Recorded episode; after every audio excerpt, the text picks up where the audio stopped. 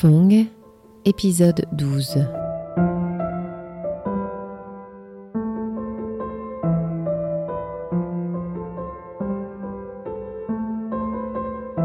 De retour en 1954 à Hanoï, nous avons pu vivre mieux sans parler sur les privations inévitables causées par tant de guerres.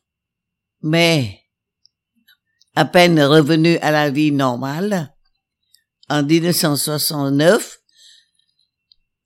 les Américains commencent à bombarder plusieurs places dans le Nord-Vietnam. C'était des bombardements effroyables qui ont rasé des villages, rasé des villes, qui ont détruit les centres euh, industriels, les barrages, etc. Et ce temps-là, nous devions beaucoup lutter pour revenir à une vie, on peut dire une vie vivable. Euh, vous savez, chaque, chaque jour, on se rencontre dans Hanoï, qui est toujours en préparation de guerre, et on se dit si demain on se reverra ou non. Tous les enfants étaient répartis dans les villages. On appelle ça un mot vietnamien qui s'appelle tan, c'est-à-dire euh, en petits groupes et vivre dans la campagne pour éviter les bombardements euh, Hanoi devenait plus vide. Et à partir de 1975, la situation devient plus intense. Un jour, euh, mon directeur de télévision nous a appelés, c'est-à-dire, ils ont dit que maintenant, la situation du Sud est extrêmement critique et nous devons de toute force combattre, faire sortir les Américains de notre pays pour avoir un pays réunifié et libre. Déjà que ce n'est pas facile, la guerre euh, actuelle, mais c'est encore plus dur à partir de maintenant. Écoutant tout cela, je sais qu'il aura des grands combats. Je sais que cette fois-ci, ce sera une lutte qui décidera de l'avenir de mon pays. Comme je, je connais beaucoup de personnes, j'ai demandé à, un ami de nous prêter un jeep militaire. J'ai demandé à, un autre ami à nous fournir de l'essence et après une semaine de réparation d'un ancien jeep, nous voilà tout prêts pour partir dans le sud Vietnam. Depuis très longtemps, nous avons arrêté notre marche jusqu'à Vingling, c'est-à-dire c'est du 17e parallèle, 200 kilomètres dans le sud, on arrivera à Hue, ma ville natale. Et combien de fois c'était mon rêve de pouvoir revenir chez moi, mais je sais que c'est un rêve assez difficile à réaliser. Cette fois-ci, si on continue, on suivait l'armée pour libérer le Sud-Vietnam, cette opération s'appelle Opération Ho Chi Minh. J'aurai l'occasion, peut-être, de retourner à Hue et revoir ma famille. Euh, vous savez, à ce moment-là, les préparations étaient très actives. Tout le monde ne pense qu'à ça. Et enfin, le 22 euh, mars 1975, on est dans une voiture très chargée et on commence notre voyage vers le Sud-Vietnam.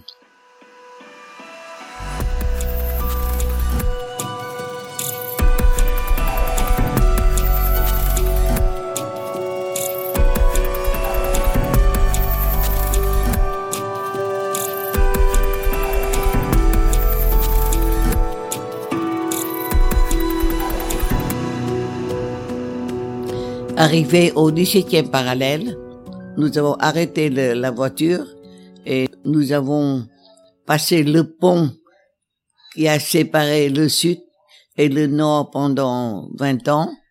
Et là, nous avons brûlé des baguettes d'encens pour commémorer mes amis qui étaient tués au cours du bombardement.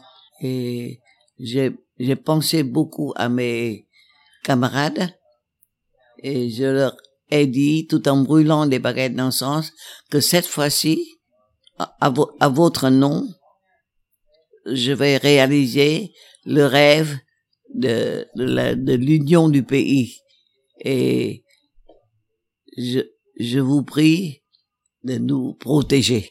Et tout, toute l'équipe s'inclinait pour commémorer les amis disparus et après nous nous acheminons vers vers le sud, c'est-à-dire après le 17e parallèle.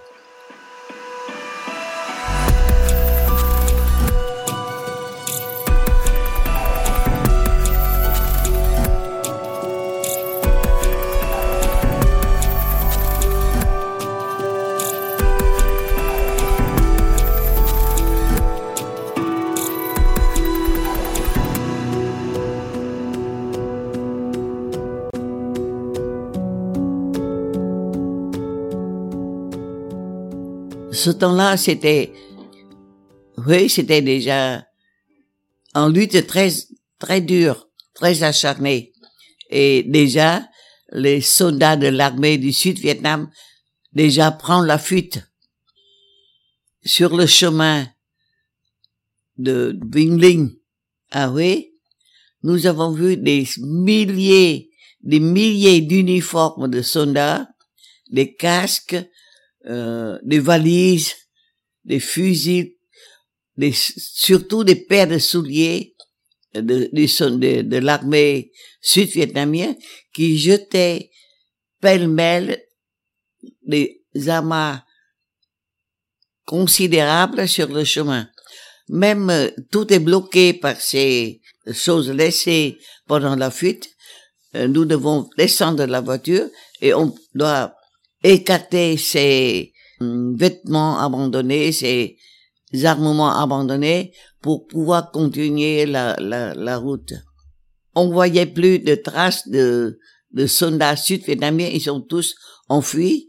On voyait même pas la trace des personnes vivant dans, dans, dans ces régions.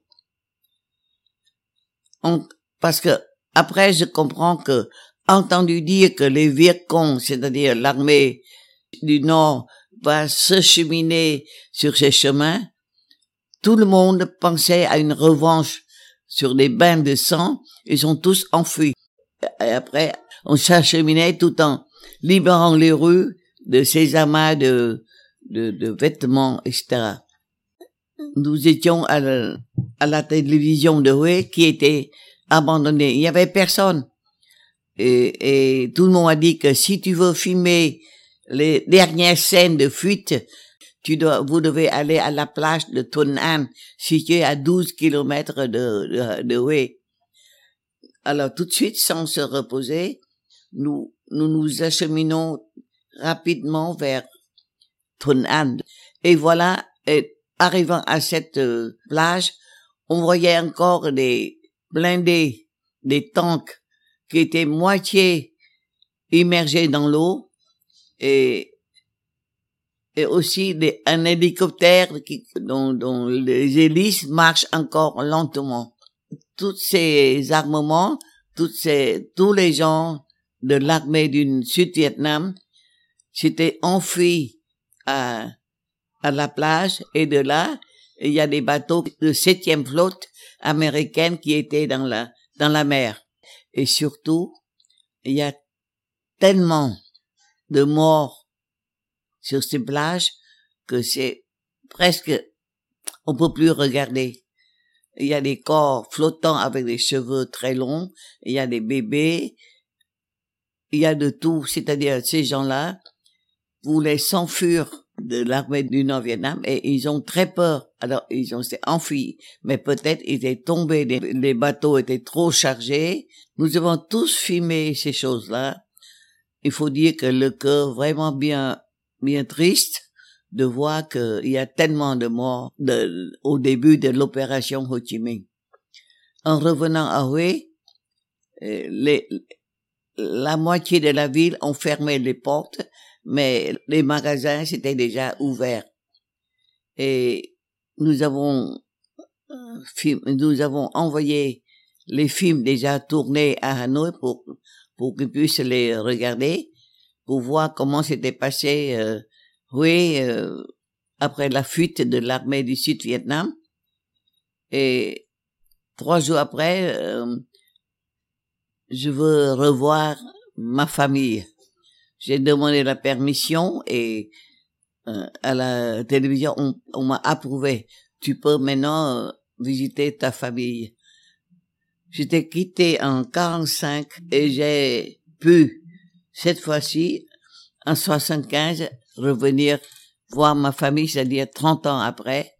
Mais comme euh, j'avais quitté trop longtemps, je connais plus le chemin pour retourner euh, au village de ma grand-mère. Nous étions au grand marché de Rue et j'ai vu une dame assez âgée et je demandais à la dame, pouvez-vous m'indiquer le chemin pour aller au village Nyambio, c'est mon village natal.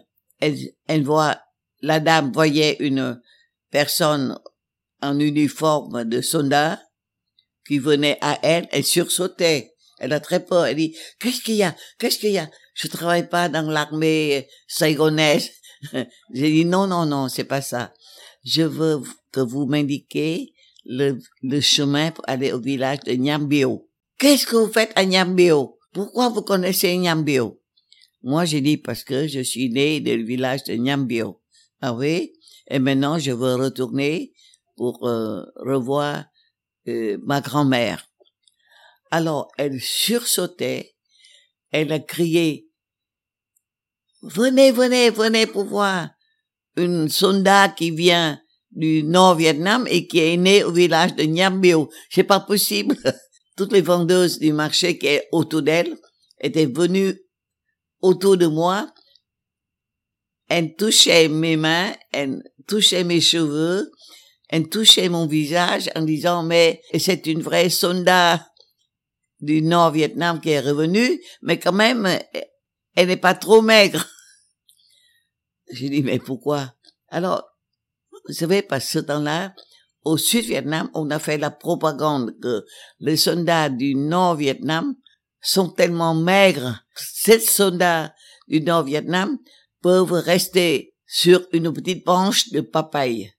Alors, c'est pour ça qu'on voit en chair et en personne une personne comme moi, elle était très, très étonnée.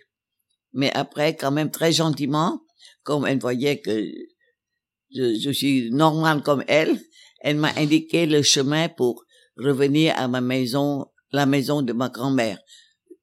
Je suis née dans cette, dans ces villages aussi. Avec deux caméramens, nous avons traversé cinq kilomètres et, et soudain, je, j'ai reconnu l'ancien chemin que j'ai quitté quand j'avais 16 ans. Cette région était épargnée par les bombes. Tout était comme avant. Après tant 30 ans, je me retrouvais dans le chemin de mon village. Il y a les mêmes maisons, les mêmes paravents de maisons qui est devant. Chaque maison de rue a a, a construit une, petite paravent en, en briques, en terre, et puis décoré. C'est une euh, coutume de, de Hue. Moi, j'étais dans le chemin et je continuais et soudain, je vois l'ensemble de mon jardin. Même les haies qui conduisait à, au jardin de ma grand-mère, c'était bien coupé et il y a une portique euh, avec des euh, avec deux panneaux. Euh, on appelle ça des sentences parallèles où mon, mon grand-père a écrit un poème. Quand vous entrez dans cette portique, vous entrez dans la paix, etc. Je me rappelle pas quand j'étais petit, j'ai lu et quand j'ai vu la la portique avec les deux sentences parallèles. Il y a trois marches. Je voulais marcher. J'avance une première marche et tout à coup, l'odeur des fleurs de pamplemousse, l'odeur des, fruits de goyave, l'odeur, un parfum spécial de mon, de mon jardin. Et déjà, il y a un petit chant d'oiseaux. Tout cela, tout à coup, je, tremblais de, je tremblais et, mes deux caramans, ils sont très, étonnés que moi, je peux plus marcher. Alors, chacun des deux côtés m'aide à escalader les trois marches pour entrer dans, dans le jardin de ma grand-mère. À ce moment-là, cette odeur de, de fleurs de pamplemousse me fait revenir toute mon enfance. Et je sens quelque chose qui monte. Je ne peux plus imaginer qu'enfin je suis revenu.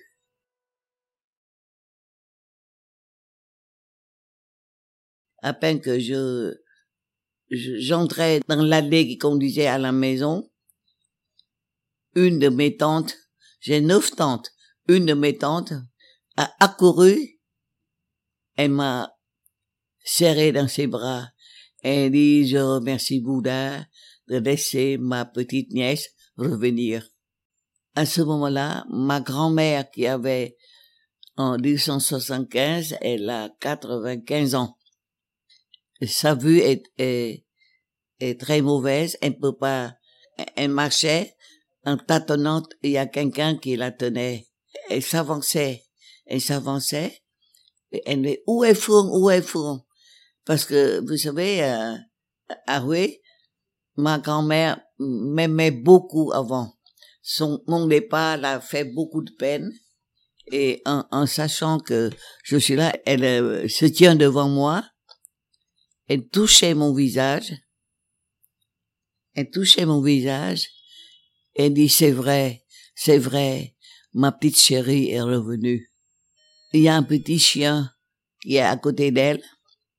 Et, c'est fou, c'est fou parce que je connaissais pas ce petit chien, mais le chien vient à mon côté et ma tante, ma grand-mère, le petit chien et moi, nous entrons dans la maison maternelle. C'est dans cette maison que ma mère m'a mis au monde.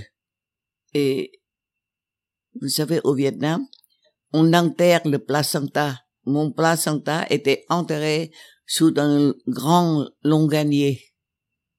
Ce longanier existe encore et j'ai une autre tante qui est en train de préparer les, les petits gâteaux de whey pour nous inviter à manger. Tout en préparant la, la pâte, d'une main elle prépare la pâte, l'autre main elle pleurait, elle essuyait ses larmes. Nous, nous avions quatre hectares de terre, longanier, ananas, euh, euh, pamplemousse, plein de fruits. Alors mes deux caméramans ont visité notre jardin et en disant que quand je pense, quand nous pensons que tu étais logé dans une maison de 14 mètres carrés, et je sais le fruit des sacrifices que tu as fait pour l'indépendance du pays. Après des minutes de, d'explosion de sentiments, euh, nous avons, nous sommes réunis dans un petit repas excellent, préparé par mes deux tantes. Autour d'un repas, j'ai entendu dire que mes parents, maintenant, sont à Saigon et, et, tous vivaient dans la maison de ma petite sœur. Nous avons passé deux nuits à, oui, deux nuits dans le jardin de ma grand-mère et deux jours après, nous suivons l'armée pour s'acheminer encore à Da Nang, vers le sud Vietnam.